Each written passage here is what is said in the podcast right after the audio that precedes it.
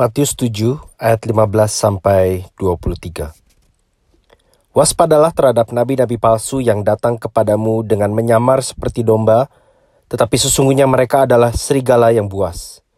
Dari buahnya lah kamu akan mengenal mereka. Dapatkah orang memetik buah anggur dari semak duri atau buah ara dari rumput duri? Demikianlah setiap pohon yang baik menghasilkan buah yang baik, sedangkan pohon yang tidak baik menghasilkan buah yang tidak baik. Tidak mungkin pohon yang baik itu menghasilkan buah yang tidak baik, ataupun pohon yang tidak baik itu menghasilkan buah yang baik. Dan setiap pohon yang tidak menghasilkan buah yang baik pasti ditebang dan dibuang ke dalam api. Jadi dari buahnya, kamu akan mengenal mereka. Bukan setiap orang yang berseru, berseru kepadaku, Tuhan, Tuhan, akan masuk ke dalam kerajaan surga, melainkan dia yang melakukan kehendak Bapa-Ku yang di surga. Pada hari terakhir banyak orang akan berseru kepadaku, Tuhan, Tuhan, bukankah kami bernubuat demi namamu, dan mengusir setan demi namamu, dan mengadakan banyak mujizat demi namamu juga? Pada waktu itulah aku akan berterus terang kepada mereka dan berkata, Aku tidak pernah mengenal kamu, enyahlah daripadaku, kamu sekalian pembuat kejahatan. Saudara-saudara, beberapa tahun yang lalu di dalam sebuah gereja datang seorang bapak dengan penampilan rapih mengikuti ibadah. Bukan saja berpenampilan rapih, ia juga ternyata sangat bersahabat dan mulai menjalin pertemanan dengan sejumlah anggota jemaat di sana. Tetapi selang beberapa bulan sejumlah anggota jemaat mulai merasa tidak nyaman dengan bapak ini. Terlepas dari pembawaannya yang menarik, ada sesuatu yang dirasa tidak beres dari kata-kata dan sejumlah hal yang ia percayai. Usut punya usut, ternyata bapak ini menganut ajaran sesat yang dibungkus dengan bahasa kekristenan dan penampilan yang memikat. Orang-orang seperti inilah yang wajib kita waspadai kalau kita sudah mengambil komitmen untuk mengikut Yesus. Mereka berbahaya karena ajaran mereka bukan saja bisa menyesatkan, tetapi juga mengkandaskan iman.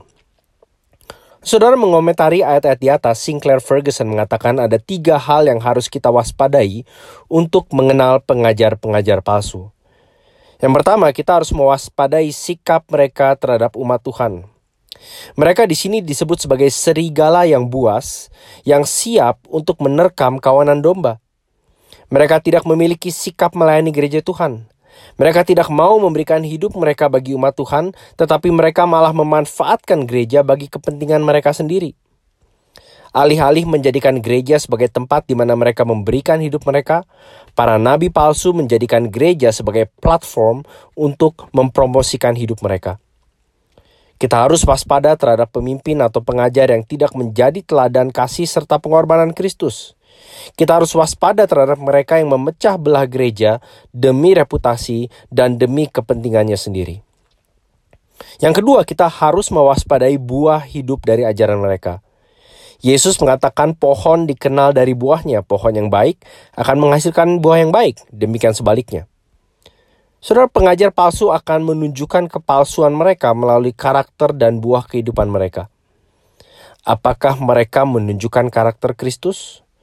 Apakah cara hidup mereka membantu orang lain lebih mengenal Kristus?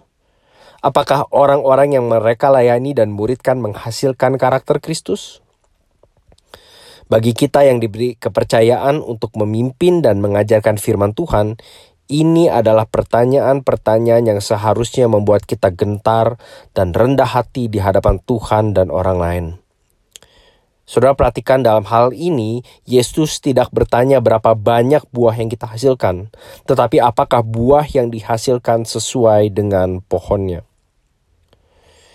Yang ketiga dan terakhir, kita harus mewaspadai prioritas pelayanan mereka. Kita sudah melihat di Matius lima ayat delapan belas sampai dua puluh bahwa kita diselamatkan untuk ketaatan.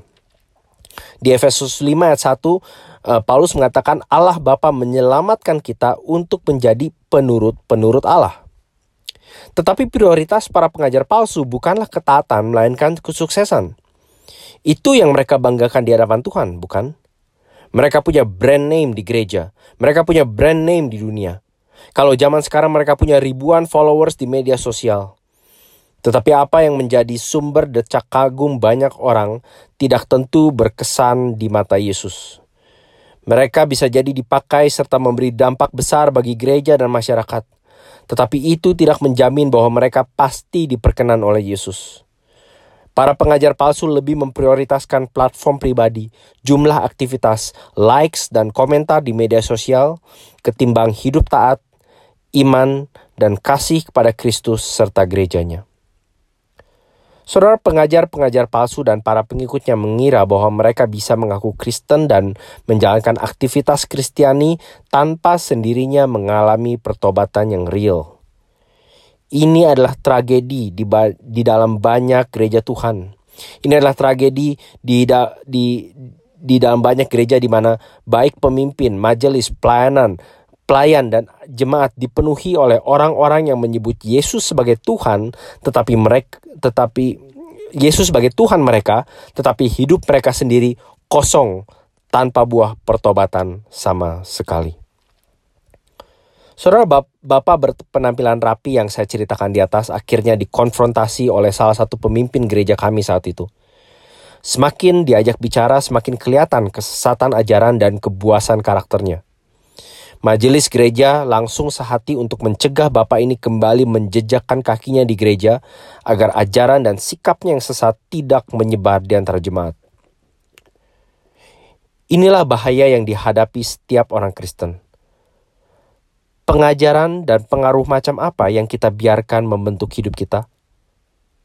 Para tokoh Puritan di, aga, di abad enam belas dan tujuh belas selalu sangat concern kalau-kalau mereka yang mulai percaya dan tertarik menjadi pengikut Kristus ternyata kedapatan sebagai petobat-petobat palsu. Itu sebabnya para Puritan sangat peduli untuk secara rutin mengajarkan kebenaran iman Kristen kepada jemaatnya, bukan sekedar untuk mengisi kepala mereka, tetapi lebih lagi untuk menguatkan hati mereka. Kalau Anda sudah mengambil keputusan untuk mengikuti Yesus sebagai Tuhan atas hidup Anda, dengarkanlah peringatan Yesus hari ini. Waspadalah terhadap para pengajar dan ajaran sesat. Mari kita berdoa. Tuhan Yesus, berbelas kasihanlah kepada kami gerejamu hari ini. Pengajar dan ajaran palsu bertebaran di mana-mana.